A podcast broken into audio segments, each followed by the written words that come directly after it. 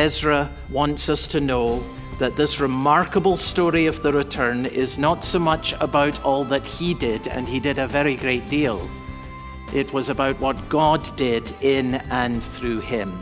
If you want to understand this story, Ezra says, understand this the hand of God was on me.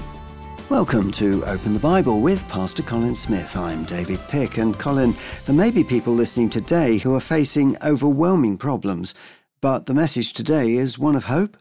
Yeah, that's right. And I love this phrase that we're going to pick up on in the Bible today that the hand of God was on Ezra. And the hand of God is on his people. And that's what makes it possible for us to do what he calls us to do. I mean, otherwise, we're really going to be stuck, aren't we, if it's just us? Ezra faced overwhelming problems. And you say, how did he accomplish what he did? Because what he accomplished was quite remarkable. And he's got only one explanation the hand of God was upon us. That's a thing to pray for. Lord, I'm up against something really hard here. It's more than I can handle. The task that I've been given is more than I can do. So let your hand be upon me. Let your strength be given to me. You know, that is what gives hope. That is what gives courage. That's what gives perseverance. The hand of the Lord upon you. I hope that's going to be a blessing and an encouragement to many through the program today. Well, let's continue with the message. It's from the book of Ezra, chapter 7, as we begin the message, The Hand of God. Here's Colin. We've been following the story of 50,000 people who left their homes their work, and their loved ones in order to rebuild the city of Jerusalem. And they did it because God had stirred their hearts. Now, today we take up the story in chapter 7 where Ezra is introduced for the very first time, chapter 7 and verse 1. Now, after this, in the reign of Artaxerxes, king of Persia, Ezra, and then his ancestors are all listed. I'm not going to repeat them. Ezra went up, verse 6, to Babylonia. Now, we saw last time that the story of Ezra, the return, really covers a period of the reign of five different kings. It's a story that goes over a hundred years. And the first six chapters of the book are all about the first return and so Ezra is really telling us the history of what happened in earlier years in the first return. Then in chapter 7, he gets to the second return and he is introduced personally because this is the part of the story in which he becomes particularly and directly involved. Now, what do we know about this man, Ezra? Well, first we know that he was a priest and a scribe. He was a priest and that is the significance of the names at the beginning of Ezra and chapter 7. What he's doing is he's tracing his line of descent all the way back to Aaron, who was the brother of Moses and was the very first high priest. And so, what he's telling us is that this man really was of the line of descent from which the priests came all of the priests were descended from the line of Aaron. And then in verse 6, we're told that he was also a scribe. And scribes had the work of copying the scripture, interpreting the scripture, teaching the scripture. And we're told that Ezra was particularly skilled in this work. Secondly, we know about Ezra that he had a very successful career. If you look at verse 12, you will see that that is the beginning of a letter from the king authorizing Ezra to return to Jerusalem. And it begins, the letter, with a formal address. Verse 12 Artaxerxes, king of kings, at least that's how he describes himself. There's only one who is worthy of that title, but he, this is how he thought of himself. And notice that he says, To Ezra the priest, the scribe of the law of the God of heaven. Now, this is the introduction or the addressing of a letter, and it seems that this was an official title One Old Testament scholar suggests that this was the equivalent of what we might say today the Secretary of State for Jewish Affairs. In other words, Ezra was a government official, a very successful one, a well placed one, which of course is why he would have had access to the king. Now, God often works through men and women in positions of influence. You see this early in the Bible story, for example, in the life of Joseph. You see it later in the Old Testament again and again. Think about the influence of Daniel in the court of Nebuchadnezzar, or the influence of Esther in the palace of King Ahasuerus. Here you've got Ezra, a highly placed government official, having influence in the time of Artaxerxes. And then later, when we get to the story of Nehemiah, we find that he's introduced as the cup bearer to the king, another very significant position that that man held. Now, here's the point there are no accidents in God's plan. Where you live, where you work, the position that you hold, the influence that you have, it is all part of the purpose of God. And when God puts you in a position of influence, it is always because He has a wider purpose. So we're getting to know this man, a priest, a scribe, very successful career, put in a position of great influence.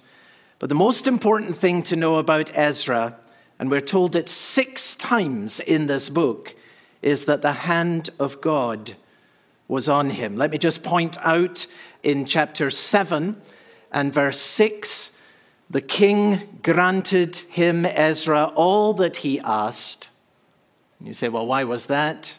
Well, for the hand of the Lord his God was on him. Or chapter 7 and verse 9. He came to Jerusalem, led this second return and how was it that he arrived in Jerusalem? For the good hand of his God was on him. Or verse 28 of chapter 7, Ezra says, I took courage. You say, well, where did he get that courage from? Answer, for the hand of the Lord my God was on me. You find the same phrase, the hand of God, three times in chapter 8. You'll see it in verse 18, verse 22, and verse 31. Now, here's the point Ezra wants us to know that this remarkable story of the return is not so much about all that he did, and he did a very great deal. It was about what God did in and through him. If you want to understand this story, Ezra says, understand this the hand of God was on me. Now, I want to make three very simple observations about the hand of God. It's a beautiful phrase. And then to draw some conclusions with regards to the series as a whole. First, then, the hand of God gives us courage. And we'll begin at chapter 7 and verse 6. The king granted to Ezra all that he asked. Why? For the hand of the Lord his God was on him. Now, we saw last time that at one point in his reign, this king, Artaxerxes, had made a decree that all work on the rebuilding of the city of Jerusalem was to cease. Now, we're not told when in Artaxerxes' reign this happened, but I'm going to assume, and I think it's reasonable to assume, that this was at the early point of his reign.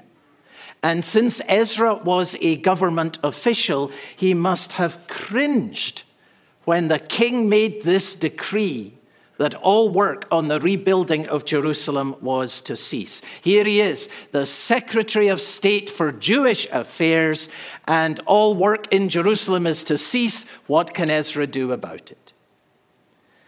Well, there must have been a growing pressure in Ezra's mind and in his heart that one day he was going to have to ask the king for permission to lead a second return to Jerusalem. But how could he do this when the king had already decreed that all work on the rebuilding of the city was to cease? Well, no doubt the Spirit of God kept tugging at Ezra's heart. And one day he was given an audience with the king. You have a description of it in chapter 7 and verse 28. We're told that Ezra appeared before the king and his counselors and before all of the king's mighty officers. Can you imagine what that was like? Here's this man, and he goes alone into the presence of the king, but it's not only the king. I mean, you never get a one on one with the king. He's always surrounded by his people, his entourage. And there around the king, as Ezra goes into the throne room of the palace, are all the counselors, all the chief advisors, and all of the military top brass, no doubt in their distinctive uniforms. Must have been absolutely terrifying. And he's gone into this room to ask the king to reverse his previously decreed policy. How did Ezra do it? Well, he says in verse 28 I took courage, for the hand of the Lord my God was on me. It's beautiful. He says, It's as if when I went into that room, God Himself was standing behind me with His hand on my shoulder, giving weight to my words, affirming what I said, giving me favor in the eyes of the King to whom I spoke. And you know, the Apostle Paul speaks of the same kind of experience. He, on one occasion, was brought to trial, and he tells us that at his first defense in court, there was no one there to support him, but he says, The Lord stood by me and strengthened me. It was as if the Lord was standing right next to me, and that's what gave me strength in that very difficult moment of my life. David had the same testimony. He says in Psalm 16, I have set the Lord always before me, and because he is at my right hand, I shall not be shaken. Now, where in your life then do you need courage? What is there in your life that you know in your mind and heart, one day I need to face up to this, but you think, I'm not sure I've got the strength to do it? And I'm saying to you today that if you could see the Lord Himself standing right beside you with His hand on your shoulder, you would have all the courage that you need. And that's the promise that He gives to you I am with you, I will never leave you, I will never forsake you. I took courage for the hand of the Lord my God was on me. You're listening to Open the Bible with Pastor Colin Smith and our message, The Hand of God, which is part of our series called The Return.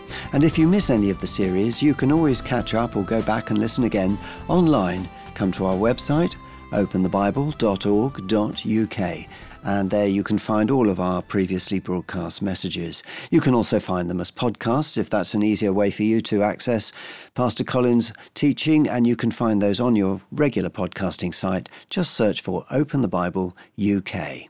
Back to the message now. We're in Ezra chapter 7. Here's Colin. The hand of God gives courage. That's the first thing. It's very wonderful. Second, the hand of God moves us to serve. Now, here I want us to move into chapter 8 of Ezra. The seventh chapter ends with Ezra having been given this permission by the king, gathering leading men from Israel, he says in verse 28 of chapter 7, to go up with me. And then you'll see that chapter 8 begins with another list of names, this time the list of the families who joined Ezra for this second return. And those who joined with him, we're told in verse 15 of chapter 8, they all gathered by a river that leads to Ahava. And Ezra records that when the people who had stepped forward for the second return, they said, We're with you, we'll return, Ezra had a look at who had gathered. Here's chapter 8 in verse 15. As I reviewed the people and the priests, I found there none of the sons of Levi. None of them. Now, why is attention drawn to this? Well, Levi, of course, was one of the 12 sons of Jacob, and his sons, the Levites, were all called to vocational ministry. They were supported by the tithes of God's people because they attended to the work of the temple. Some of the Levites were priests if they were descended from the line of Aaron in particular. And if they were priests, then their calling was to lead worship. But for most of the Levites, descended from other lines coming from Levi, their work was more broadly to care for the tabernacle early in the Old Testament or the temple later in the Old Testament story. But here's the point all of the Levites were called by God to vocational ministry. So you would think that when the time came for the return, that the Levites would be absolutely at the front. They'd be the first to say, Oh, we're going to rebuild the temple. Our calling is particularly to give ourselves full time to serving in the temple. We're going to lead the return, and we want many, many others to come with us. But here's the thing the Levites were conspicuous by their absence, both from the first return and from the second return. We saw in chapter 2, when we added up all the numbers, that there was something like 50,000 people came back to Jerusalem in the first return under Zerubbabel. How many of the 50,000 were Levites? Well, the numbers are there. You can check them in chapter 2 and verses 40 to 42. There were 341. 341 out of 50,000? And if you look just before, you will see that the priests were much better represented. There were 4,000 of them, but only 341 Levites, a pretty miserable showing. Now, why were the numbers so low? Well, the answer is surely this that to be born into the tribe of Levi was a costly privilege. It was a privilege because you were called to serve in the Lord's house. And you would be supported by the tithes of the Lord's people. You were to give yourself wholly to this work and to be free to do so. But it was a costly privilege because if you were a Levite, you were not given a portion of the promised land as an inheritance. That's in Deuteronomy chapter 18 and verse 2. They, that is the Levites, shall have no inheritance among their brothers. The Lord is their inheritance. Now, it seems that what happened then was something like this that when the time of the exile came, the temple was destroyed, everyone's deported and resettled in Babylon, the Levites, like many others, settled into comfortable lives. They would have had land in Babylon. They would have developed some farming, perhaps some business. They would have generated a steady income. And after 70 years of that, well, why would we leave all that we have here for a life of service in the temple and no earthly inheritance? And so 341 was all that showed up of those who were called to vocational ministry in the first return.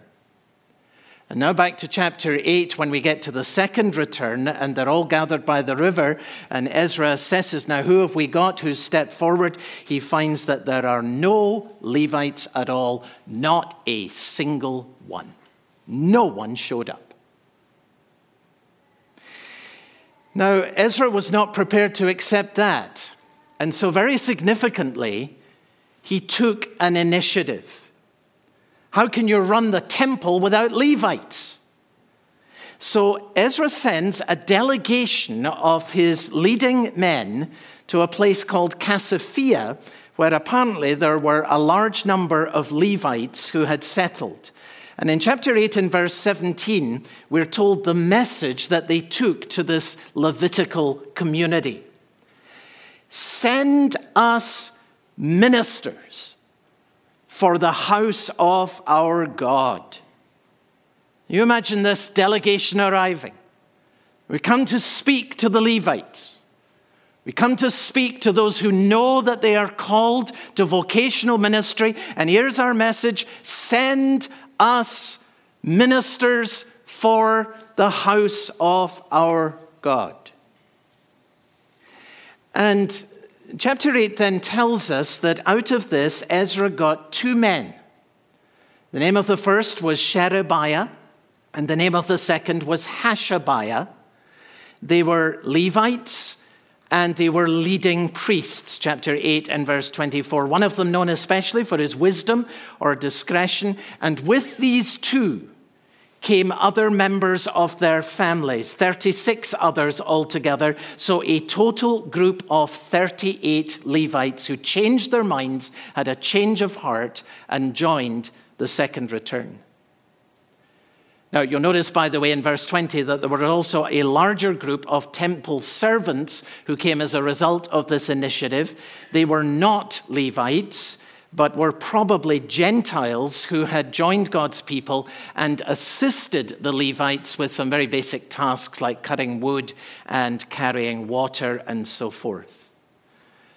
But here's the focus of the story 38 Levites changed their minds and became willing to give themselves to the vocational service to which they were called. Ezra is quite clear about why this happened. Send ministers for the house of our God, and by the good hand of God on us, they brought us Sherebiah and they brought us Hashabiah, and with them 36 others who changed their minds and became willing to give themselves without reservation to the service of God to which they knew they were called. When godly leaders presented the challenge, the hand of God changed the hearts of 38 Levites. You've been listening to Open the Bible with Pastor Colin Smith and our message, The Hand of God, part of the series called The Return. We've been hearing how the hand of God gives us courage. Next time, we'll hear how the hand of God moves us to serve and how the hand of God is mediated through His Word. I hope you'll be able to join us for that. If you ever miss a broadcast, don't forget you can always catch up or go back and listen again online. Go to openthebible.org.uk or find us as a podcast on your favourite podcast site. Just search Open the Bible UK and subscribe to receive regular updates. Open the Bible is supported entirely by our listeners, people just like you. And as we begin a new year, if you'd like to support Open the Bible in a regular way, you can do that by setting up a regular donation to Open the Bible of £5 per month or more. In return, we'd love to thank you by sending you a free gift, and that's a book called Psalms by the Day. It's by Bible scholar Alec Motyer. Colin, what makes this book so special? Oh, without question, that it was written by Alec Motyer. And I know a lot of folks listening to the program won't know that name.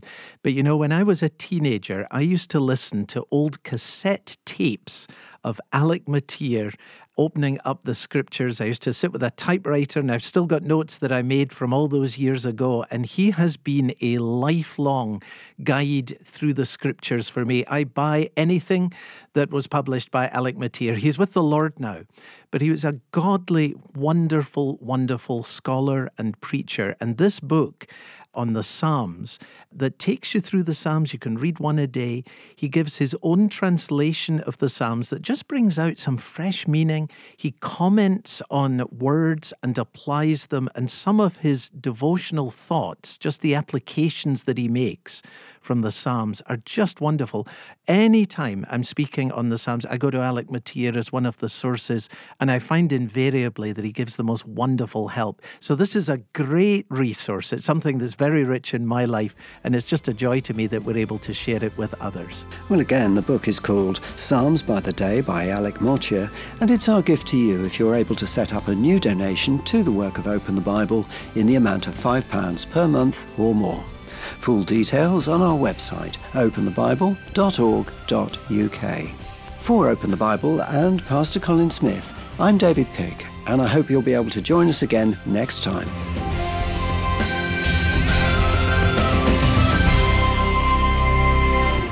How can you know more of the hand of God on your life and ministry? Find out next time on Open the Bible.